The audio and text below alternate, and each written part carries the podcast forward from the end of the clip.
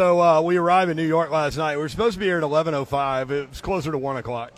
So we go to our rooms. I, I text Slay. I'm like, "Hey man, you hungry?" Slay's like, "Yeah, I'll meet you in the lobby." So we go hungry. to Famous Ray's Original Pizza at like 1:45 in the morning Caught him. in New York, um, and uh, got this back is to not, the room. Not we, not all of us. No, I didn't- Your girl was in bed. No, I, I knew not to bother you. So Oh, then we we discovered that there's a 24 hour Krispy Kreme open, but we we did not go there, The hot sign was on, and we did not go there. and I It's regret important- not going there though. It's important to uh, demonstrate restraint. I just said I regret not going there.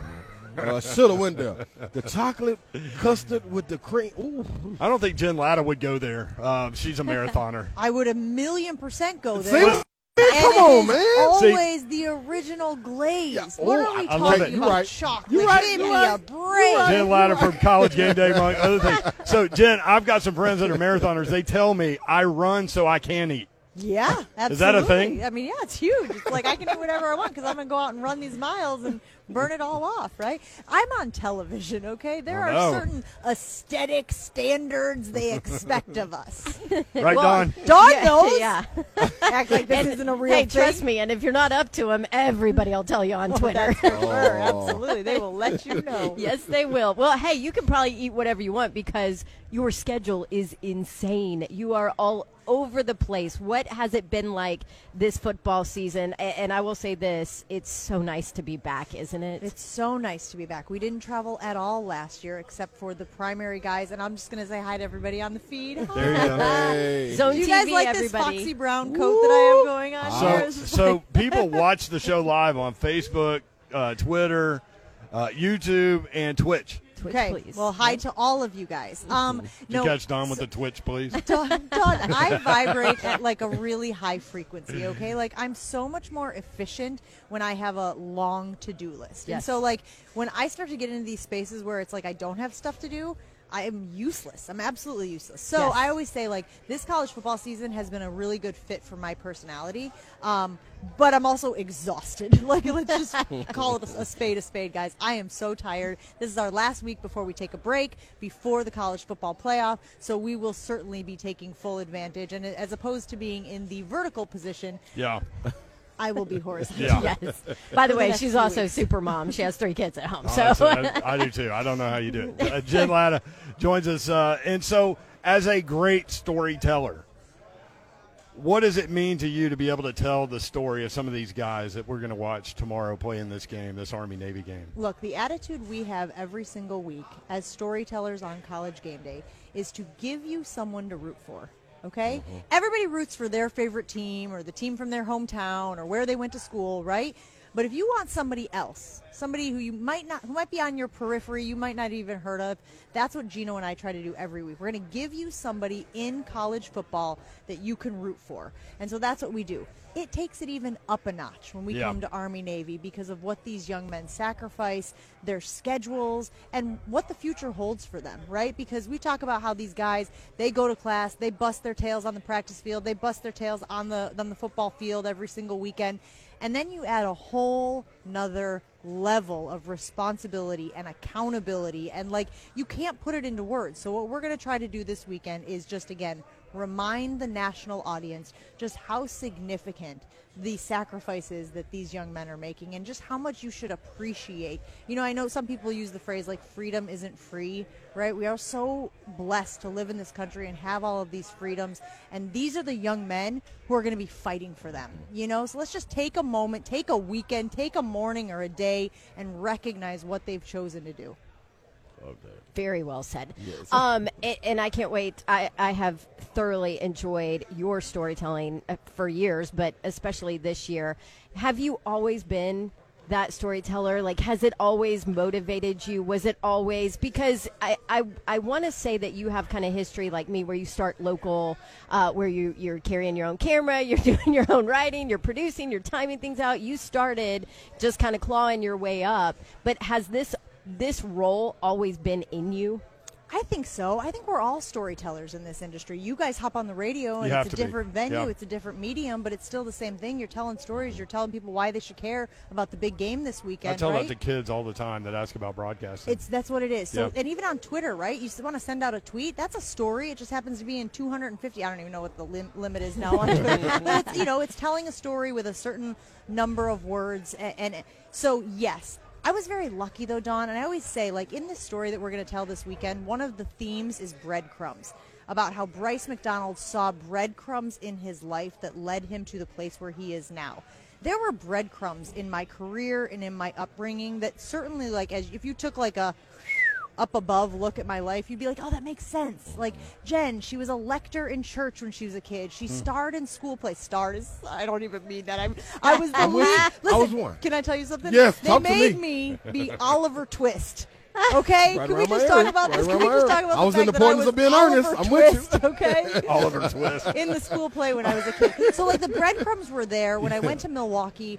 They were talking about canceling sports. Y'all remember those days when it was like, ah, sports isn't bringing in the money, and they were going to cancel us. So we pivoted and we started telling local stories every night. Yeah. Right? Because the whole idea was everyone has a smartphone and you can get your highlights on your phone, which I think we all realized was probably an overreaction to the technology at this point. But if we tell local stories you can't get anywhere else, that's going to keep us alive. That's going to be sustainable. And so I learned how to tell lengthy features when I was in Milwaukee. Then I went to Chicago and I got to do a few features there covering some of those sports. And then I got to ESPN. I never thought I'd be a feature reporter. I thought I'd be on the radio every single day, right? Yeah. And there was an opportunity. They didn't have a lot of women telling stories, mm-hmm. and it just kind of fell into place. And so, like, I look at some of those breadcrumbs and go, "Oh, this makes total sense. Like, this is I, this tracks." So with with what you have to do tomorrow, this is my first experience at the Army Navy game. So I need to choose a side.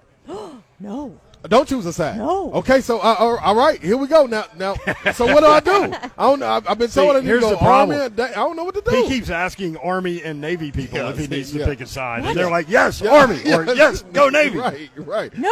You don't have a dog in the hunt. No. So you know, you root for a great game. You I- root for these young men. I you said know, that. yeah, that's what you need to do. But right? they looked at me wrong when I said that. They told me I need to That, well, again, Army people will say you need to cheer for Army. Yes, Navy people right. will say you need to cheer for Navy. But I think that this is one of those things where you can just cheer for every single person associated with either side because, again, of the sacrifice and the commitment they've made to our country. Well, if you're doing a lot of stories and things with your first experience, what did you take away from this game when you first experienced it? Mm, you're going to be blown away. That- Yeah. I mean, the pageantry is one thing, right? Like you've probably seen like the Macy's Day Parade, Yeah. or you've seen like some of these bands that get in formation or things. No, it, it eclipses all of that, right? Yeah. You will be overcome with emotion. Yeah. Like I'm just going to tell you right now, have some tissues in your pocket ready because the magnitude is really on full display on Saturday, where you see just how many people are, are, are involved Mm-hmm. here. And I think that that's the thing where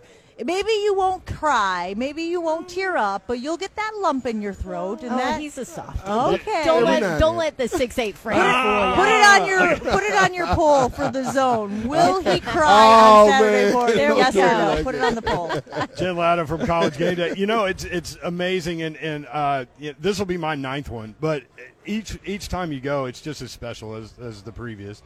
But standing on standing on the field, or maybe you're in the seats or whatever, but watching the march-ons with the cadets and the midshipmen, and watching those serious looks on those young faces. That's what stands out to me is like how young these these guys and gals are that are moments away from defending our country. and that they made this choice. Yes. Like this was a choice they made to take this path to defend our freedoms, to fight for our country. Um, I'm one of those people. I admit it. I still get choked up during the national anthem. Doesn't Yeah. matter what sporting event I'm at. Maybe it's the reminder that we, for some reason, us chuckleheads, were were paid to go to sporting events and cover them. I don't know if that's what it is. It's my conscience being like, man, you really fooled them. Man, you really you really pulled the wool over their got 'em. eyes. You yeah, exactly gotcha. um, or if it's just again just being so appreciative, you know, to live in this country and to have the freedoms that we have and to be able to celebrate sports. You know, sometimes like they're a religion, um, and Yeah. it, it always feels like we just are so lucky to do what we do. I'm going to put you on the spot, and you can tell me that you're not going to answer if you want. But wow, your I'm intrigued. your favorite place that you've been for college game day for college football. Okay. What is it? So this is crazy. I went to the Grove this year for the first time. Oh, when yeah. we went down to Ole Miss for game day. Mm-hmm. I could not believe what they do down there. Like it, it blew my mind. I've been to tailgates, like I've been a sports fan my whole life, but just the like precision and, and, and the night before the game at 7 p.m. they open the gates. So it is an empty field, an empty park, an Right. empty area, and all there are are these trash cans that you know sitting around. And then they open the gates, and it is like the running of the bulls, Yeah. and like everybody runs for the trash cans, Yeah. and they start staking their spots and putting up their tents, and then they have these spreads. Okay, we started this conversation talking about Yes. the Krispy Kreme donuts. Yeah. Okay, like the spreads at the Grove for their Ah. tailgates is just on a whole nother level. So I walked away from that experience going well, it's going to be real tough to beat Yeah. what they do down there at Ole Miss. And when they're winning, like they have this past season, obviously that elevates everybody, and it was just a great time. So right now, that's, you know, it's in the clubhouse with the lead guys. Yeah. So You again, got the chandeliers hanging out chandeliers, crazy, Crazy. stuff. Yeah. Can't wait to check out College Game Day uh, tomorrow in advance of Army Navy. Um, you've got spectacular Jordans on right now, which Thank people you. can't see. But Oh. Hold on. you- They hold on. match Oh, the yeah. Look at that. they match the fancy jacket. are you going to wear those tomorrow? Sports. Okay, it's supposed to rain. It is supposed Yeah. to rain. Don't you dare. Don't you make Don't shoe you decisions do based Yeah, on the don't you weather? dare do that. Absolutely. You Yeah, do not uh-uh. wear these No. Jordans out if it's raining all morning. So. All right. Hey, Jen, thanks for stopping by. Great visiting Thank with you you. so much. uh, have fun tomorrow. Thanks, guys. I appreciate All it. right.